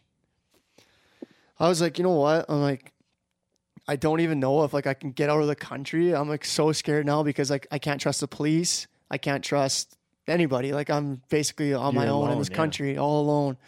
So I called my parents and I told them. My parents like absolutely not. Like you're not going to meet this guy. I'm like, listen. I'm like, I've picked a hotel that's like a established hotel. I'm like, I'll go there. I'll make sure that I'm seen. I'll make sure that I'm on security cameras. I'm like, here's the hotel address, the time we're meeting, all this stuff. I also tell the my my friend Mamet from the kebab shop. I reach out to him, and uh, I tell him He's your- everything. he's got your he's, back. he's the only guy. It's like me and this restaurant tour from Istanbul versus the world. So I told him, and he he knows that I'm going to be there, and uh, he's he, you know he'll inform the police. Which I mean, if I go missing at this point, I'm basically shit out of luck because like there's nobody that's going to help me.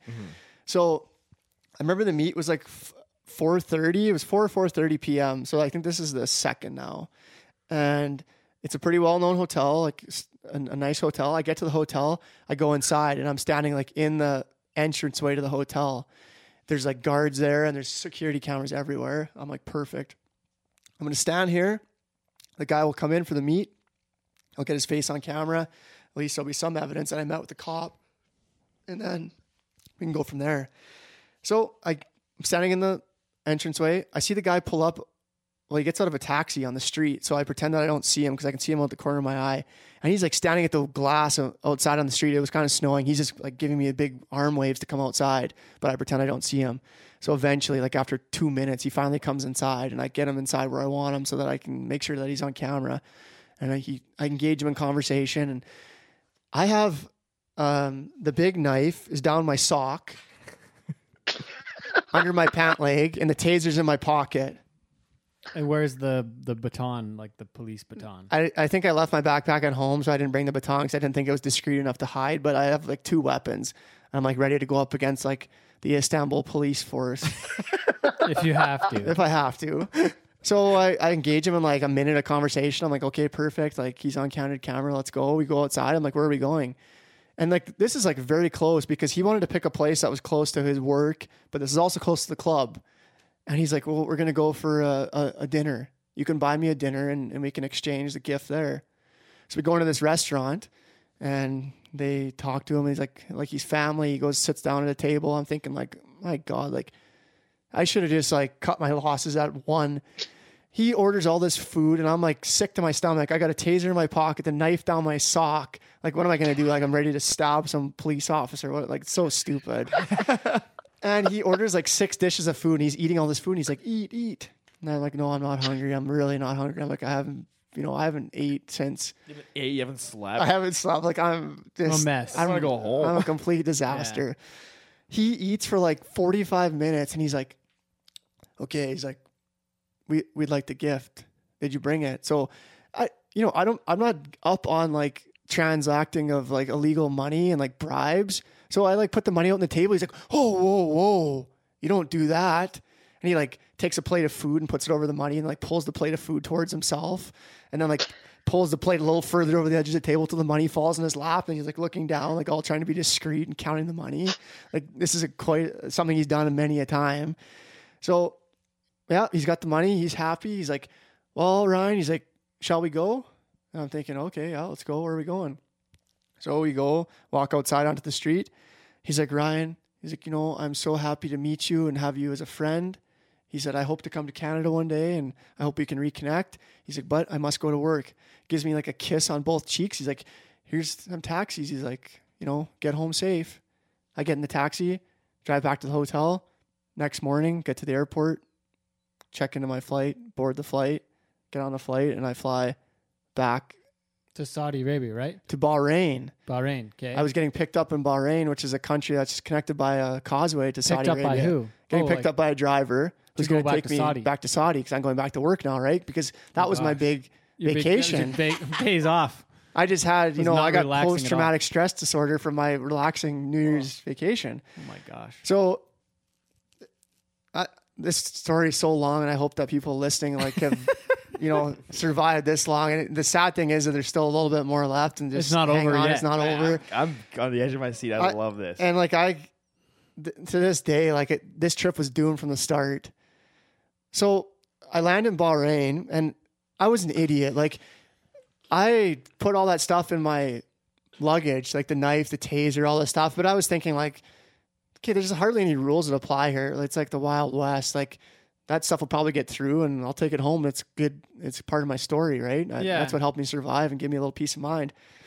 So I land in Bahrain, and you know my driver's supposed to pick me up, and I I get to like where I'm picking up my luggage, and there's a tag on my luggage, and it's like you need to go to the red line, and the red line is like where you get stopped and like get secondary. I'm like, "Ah, this isn't good. Like everybody else is in the green line, but I'm in the red line. I'm like, oh shit, you big dummy! Like it was probably the taser, right, And or maybe the knife. knife, yeah. It was checked though, and I, I don't think the knife was a big deal. Like it was like a, I don't know. Anyways, I. I, I the guy starts like going through my luggage. He's like, "There's something odd in this," and I'm like, "Odd." And the guy's like, "Yeah, there's something odd."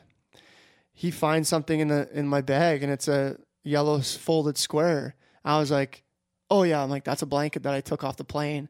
I sorry, I didn't know if I could do that. I probably shouldn't have, because on the way there, I didn't know where I was going to be staying, right? In some shitty hotel. So I was like, you know, the blankets I have on the plane, it was like at my feet. So I grabbed it and just stuffed it in my bag. Never looked at it again, never used it, and put it in my check bag. The guy's like looking at it. He's like, this is a life jacket. I was like, Oh no. what?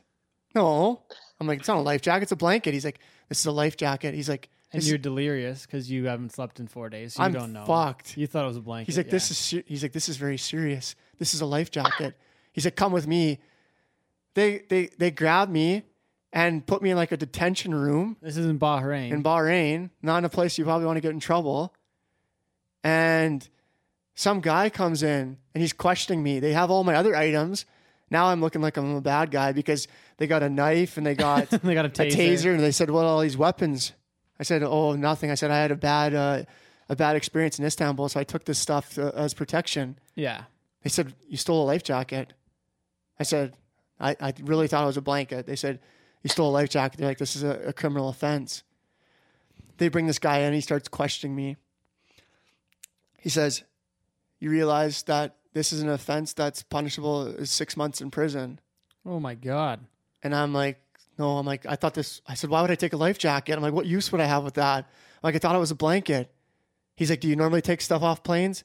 I said, No. I said, I don't know why I did it, but I haven't even looked at it. He said, You just took this off the plane today, right? He's like, Because I need to ground this plane. I said, No, I took this off the plane five days ago. what? what? He's screaming. He's like, You took this off the plane five days ago? Like which one? Like like you like you're saying I this took it off the was- plane from Saudi to Istanbul Oh, like before you even Was that got the Pegasus plane? on the way there, and this was like this this airline was called Pegasus Airlines. It's like a discount, I don't know, airline that flies in the Middle East and flies into Yeah. uh, so into Europe and wherever. Anyways, he's losing it. He's like, I've had a plane for five days with no life jacket. He's like, you're going to prison, and I'm like, I just break down. I'm bawling, crying in this detention room, and he's got me across the other side of the table. I I said, listen, man, I'm ha- I've had a really bad time, and I tell him the whole story from start to finish. What I told today, I told him everything that happened to me." Like me. an hour an hour worth of story. Oh yeah, he sits there. He's staring at me. He said, "You know what?" He said, "I'm going to let you go." He said, "That's awful." oh my god. He he held me there for about an hour and a half, two hours.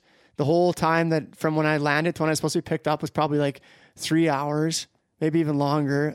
He said, "I'm taking your information." He said, "You will never fly with Pegasus Airlines again." He's like, "You are banned. You are blacklisted from Pegasus Airlines." So he had my name in the in the binder Yeah. he had my picture. He took all my information, but he said, you know, I'll let you go because my story was so, you know, I'm sitting there crying Insane, yeah. and telling him this crazy story. And, you know, he was ready to put me in jail for six months. He said that he had a guy that had stole a life jacket before and he went to prison for six months. And I was about to go to prison in Bahrain for six months. But because I had such a crazy story, he let me go. My poor driver was, waiting still the there. Time. It was like four hours later. I come up to him. I'm crying, and he's like this poor Indian fellow, and he's like hugging me. I'm like, "Oh, jam shot." I'm like, "I just had the worst experience." He's like, "It's okay, Ryan." Like- so oh my like, god. it was insane. I got back to work. Um, I had a few days to like decom- decompress in my hotel there, and kind of like tell everybody I was okay. Um, the guys at work were like, they couldn't believe it. I had like one of the head guys from my company email me personally, and he said, "Ryan, this your story has got to me already."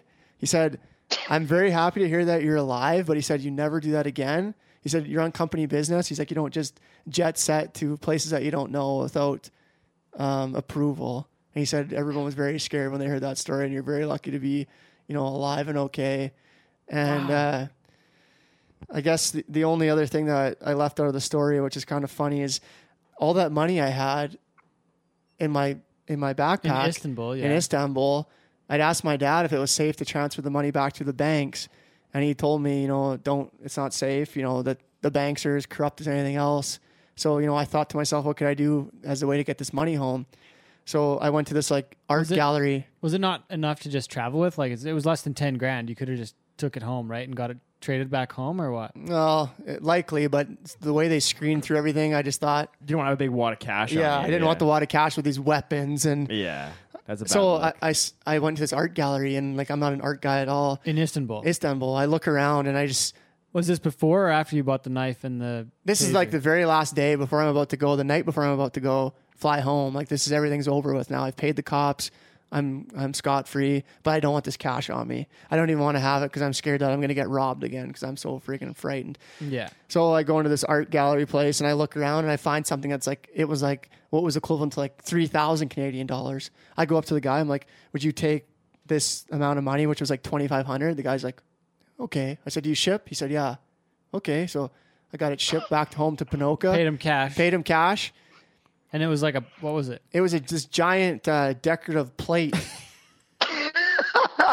this oversized plate that's like hand painted and supposedly handcrafted. It's just like little tree on it that's supposedly called the tree of life. nice plate. It glows in the dark. It's quite neat. You handed this guy you handed this guy a lot of cash and said, "Please send to Ponoka." I'm in Istanbul, and I said, handle with care and deliver to Ponoka, Alberta. So I went back to Saudi, and like you know, I lived the rest of that experience. And how much longer did you have to be in Saudi? I think I was there for like another month. Like I think I left at the end of January. I came back home, and I think it was like three months had passed, and the plate never came. And I was like, "Well, that was a good idea to go through all that shit just to buy this stupid plate that never came." And then this one day out of the blue, like I'd already you know counted it as a loss and like kind of moved on with life. FedEx guy like knocks on my door and he's like, "Hey man," he's like. I have this giant box here. it's like a wooden box. Like it's so heavy, I need your help to lift it. Yeah. It's just like four by four giant wooden pallet, and it's like stickers all over it. And it's frick, this thing traveled probably I don't know if it traveled on boat, plane, but it took like three months and showed up at my door, crowbarred it open, you, you know, dug through the the plastic and paper, and there's this plate. I'm like, holy shit, it made it. Oh my god. so I set this plate up in my entranceway in, in my house, and it's just like the complete conversation piece. Somebody comes in, they're like, "Neat plate. Where'd it come from? What's the story behind that?" I'm like, "Well, do you have an hour and a half to listen?" Buckle up. and so yeah, it's kind of just like something that I have now, and, and I kind of thought like, should I get rid of it? Because like it's so, you know. But you know, You I, I look back of on it. and like I survived. It it's kind of changed me as like a person and as a traveler. I'm a lot less naive, but I mean to have like the story and to like look back on it, it's kind of priceless. So Well, I do think it's know- something I'll keep. Well, do you know what, Ryan? You become such a, like you say, less naive. I, I think back to our trip two years ago to Bermuda where you uh, you kicked that guy off a scooter 60 miles an hour that was trying to knife you.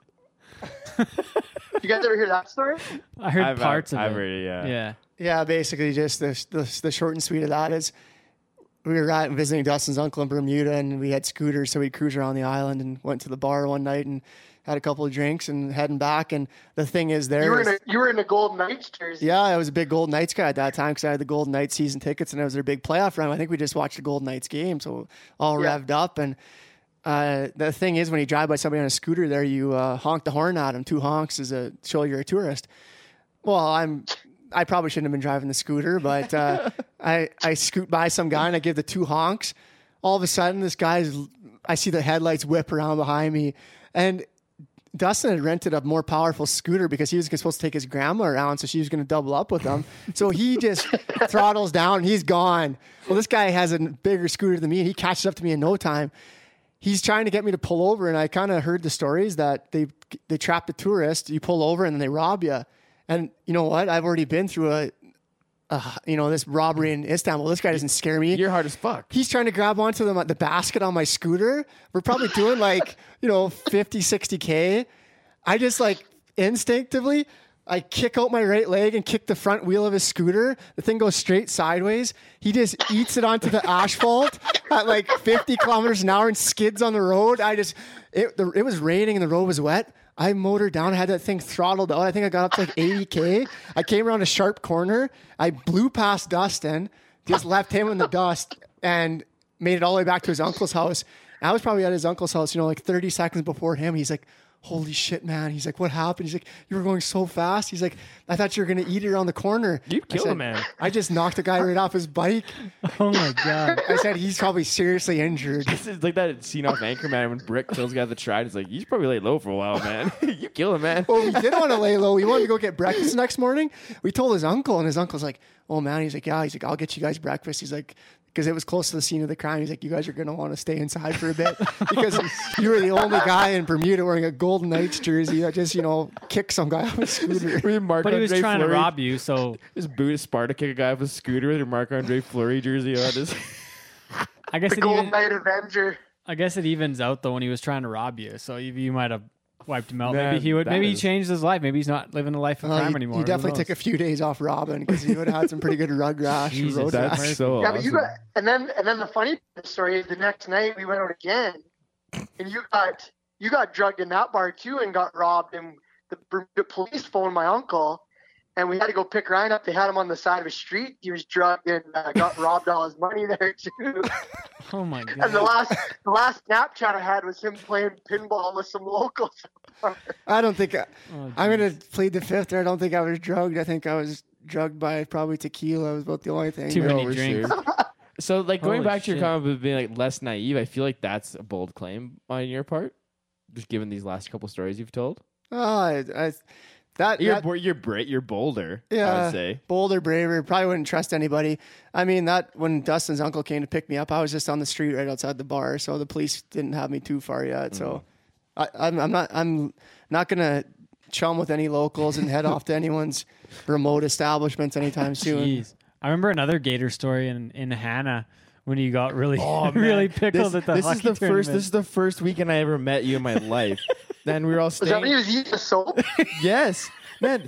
You were Gator was the drunkest guy in Hanna, Alberta. They were chasing him around the dance. Like he went up. It's like in those like if you can like picture it, like a, a small town hall. So they had a stage and like a little back room of the stage. Gator ran up the stairs, but in the back part of the stage while the security's trying to kick him out of the dance, and he's just going. and the security was Kevin Gerlitz and yeah, somebody else. So they're just chasing him around this whole dance, and apparently, like, allegedly, you like ran outside and knocked yourself out on the oh, ice. Oh yeah, you slipped ba- bad and were wiped out. And then like everybody was having a great time at the dance, and I was like wanted to have fun too, but then I had to go take care of Gator and take him back to the hotel, and then he just flips out in the hotel, and he goes and just strips down butt naked, and goes and jumps in the shower. I'm on He wants to fire. he wants to have a shower, and then he goes and like he's like jumping around, just freaking out. Because he's still all messed up and probably concussed and Oh, oh, man. just that crazy time. But then he like takes the bar of soap and bites it, and then spits out half of the bar of soap. And then he goes up to the, the shower, like up to the top of the shower, and like put tries to put the entire nozzle in his mouth to like wash his mouth, wash the soap out of his mouth. and then I'm, and then, I, and then he's naked and. I'm,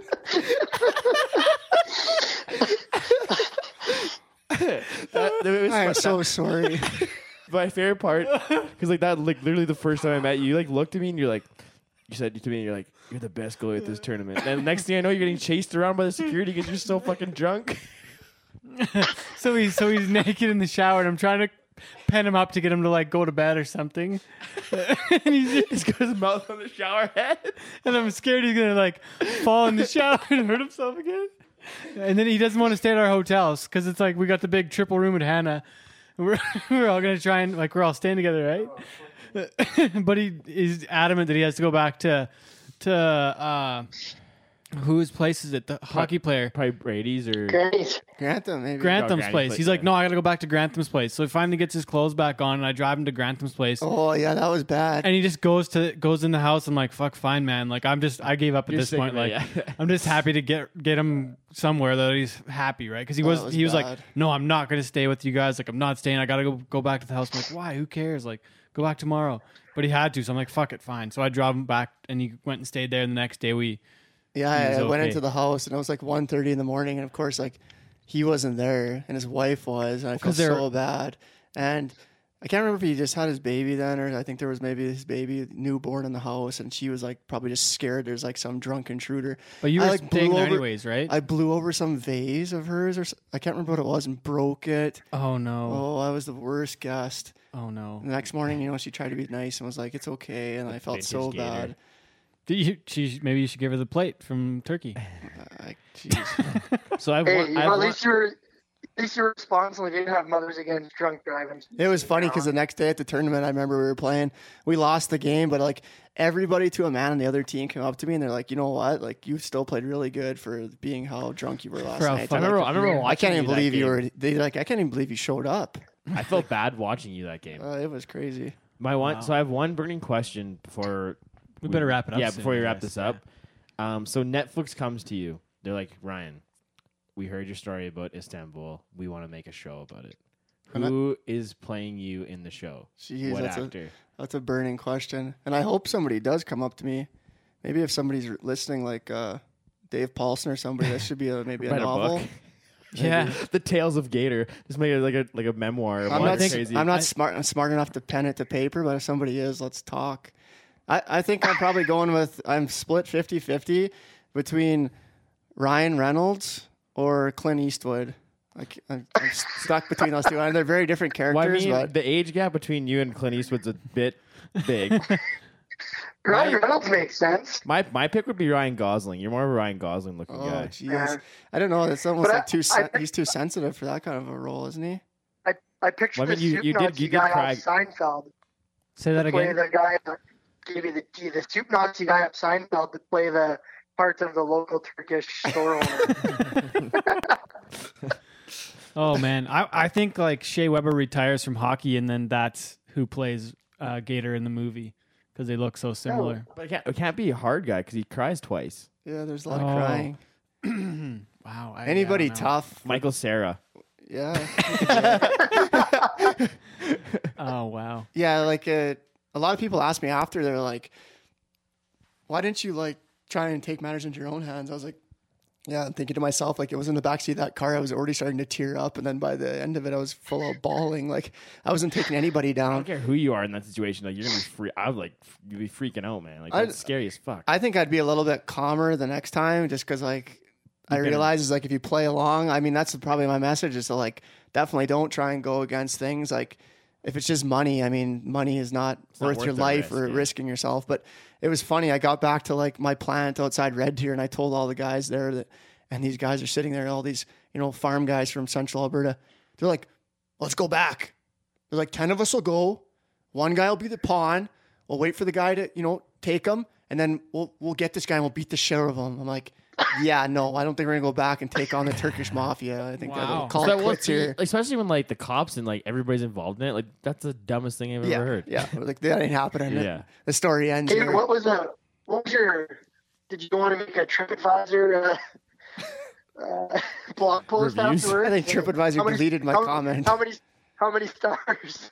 I tried to give them negative, but they didn't didn't allow me. But I, I, you know what? Honestly, like Istanbul was like one of the coolest cities on those first two days, and I'd recommend it to anybody. But just don't go there alone or be Keep naive. your wits about you. Yeah, be smart. What's the What's the coolest place you've been? You you talked about Turkey and stuff, but you've traveled all over the Middle East. What was the What's the highlight I think it, Turkey? probably I think Egypt was my coolest one. Like standing next to like King Tut, looking at him in the face. That's pretty badass stuff. So Well, and we didn't really explain it, but like, but Ryan, you do uh, a ton of music at like a lot of events that we get to go to. You get to do you. You're a music director like Wacy and I. You do that, and Sean, our our editor. Uh, you've been involved in the sport. You've you done the college finals numer- numerous times, the Wild Rose finals, different times. Like you've work at the Stampede. yeah, Yeah, done some yeah. work with the Stampede. yeah, I You've dabbled done a lot of stuff. Dabbled quite a bit in in rodeo, and I I got uh, you know your guys like yourself and Dustin and Wacy and Sean Morton to thank because you guys have got me involved, and it's been good. Well, you were involved before us though. You did stuff like back. You like you aren't you in Eddie's band? Isn't that right? Or were you at one point? Or? Yeah, I mean, we had a band back in high school, and then it kind of evolved once Dustin was announcing. I kind of, kind of uh, wagoned up with him and did a bit of music and uh, started out there. But uh, yeah, I didn't probably pay it the respect it deserved. But I, I like kind of my fringe relationship with the whole rodeo thing. I get to be involved when it's convenient for me, and and it, it works pretty good. I like the people, and I like the I like the events, and uh, it's a good time. fun fun uh, fun trivia. Gator was the first uh, music guy that in in like I think probably in Canada that has a buckle that says music director. He was one of the first guys that had one. Not a big deal. Yeah, just Yeah, like- Gator, you you you got on the laptop and and uh, I guess you got your claim to fame is you played some tunes at the PBR at Madison Square Garden. Yeah, I got to follow in Ted's footsteps and do that. nice. Got to go there with uh, Mark Stevenson's guest and Got to do a little do a music couple. at the PBR. That was kind of a cool story there. I was uh, standing. I, I think you were over with the announcers, but I was standing there with Mark and and uh, Jess Lockwood came up, and you know I was a pretty pretty big fanboy, and he didn't know who I was, but he probably thought I was somebody important because I was down at the booth. So he shook my hand and introduced himself, and he's like, "Hey, Mark," he's like, "You know, my dad, he's like, he's a really big fan of Dire Straits, and he's like, he wants me to have this Money for Nothing song. He's like, do you think you can play that for me? And I was like, kind of listening there, and Mark's like, after he left, Mark's like, yeah, he's like, you know, I don't try and do it for everybody, but he's like, you know, it's kind of getting to the point now where everyone's got their theme song for their for their ride, and he's like, yeah, I'll make it happen for him. And so that was the event. I think that was in January of 2018, the first time he queued it up just perfectly, and the that money for nothing hit the sweet riff when Yeah. the chute opened, and that was pretty badass. So that was kind of my big, uh, you know, 10 seconds in the in the spotlight. It was pretty neat. Nice. Well, and, that, and for for uh, for the people that don't know it, "Money for Nothing" is one of Dave Polson's favorite songs as well. So if you're ever at an event and you want to get Dave fired up, just That's it. That, he, he he does Money want you to cue that too. song as his theme song. He's a big fan. Yeah, he is.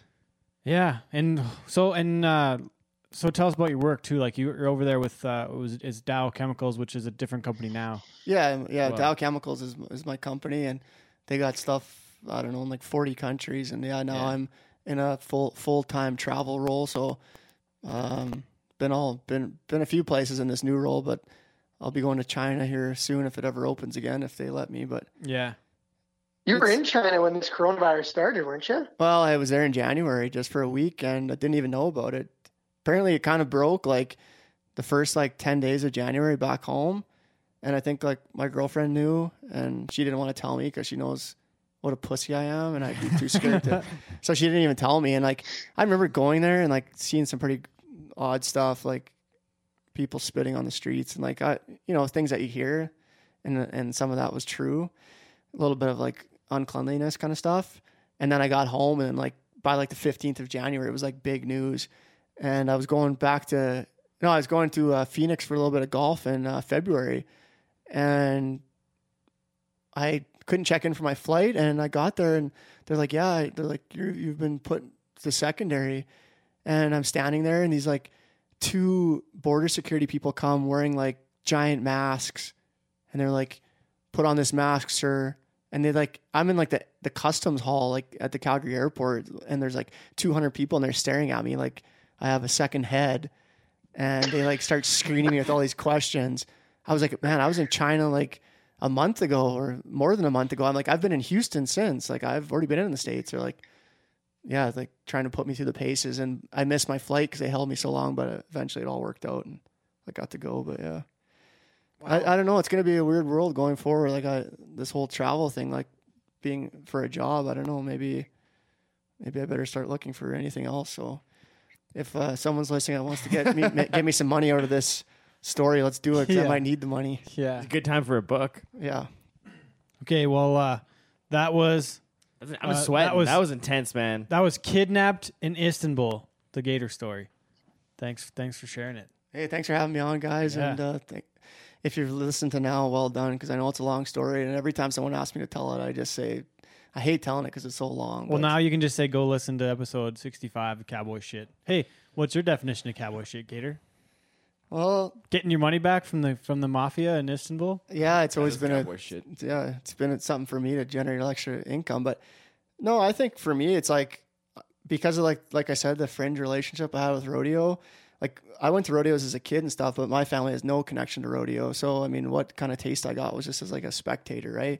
But like once you get to like be in it and be involved and get to know the people and the committees and the contestants, like just a sense of family and like having each other's backs and stuff and you see how like tight knit it is and how small of like a world it is and you see people from like this event or they remember you from that event and like they're all just so friendly and I think it's just a pretty good community that they have so I really like I really like being involved in it. Got anything else, Waste, or should we wrap it up? Man, I'm, like I said, that was I'm sweating. That was intense. Purchase your I love Istanbul sweater on everything Cowboys starting tomorrow. we have a picture of the plate. We'll have a picture of the sweater Yeah, for everybody to see. yeah. All right. Thanks, Ryan. This was awesome, man. Thanks guys. Thanks, Dustin. Thanks, Eddie. Thanks, guys. Okay, we'll see you guys. This has been episode 65 of Cowboy Shit. Ted and Wasey, our guests today, Ryan Petrecki and Dustin Edwards. Thanks, everybody, for listening. Istanbul was Constantinople, now it's Istanbul, not Constantinople. Been a long time gone, oh Constantinople still is Turkish delight on a moonlit night. Every gal in Constantinople lives in Istanbul, not Constantinople. So if you've a date in Constantinople, she'll be waiting in Istanbul. You don't get it? There is a darkness inside of me. It wants to get out, wants to walk around. It wants some walking around money, and it wants to buy some shoes, and it wants to it wants to walk up with the people and say, "Hey, Gator don't play no shit." You hear you feel me? Gator never been about that. Never never been about playing no shit.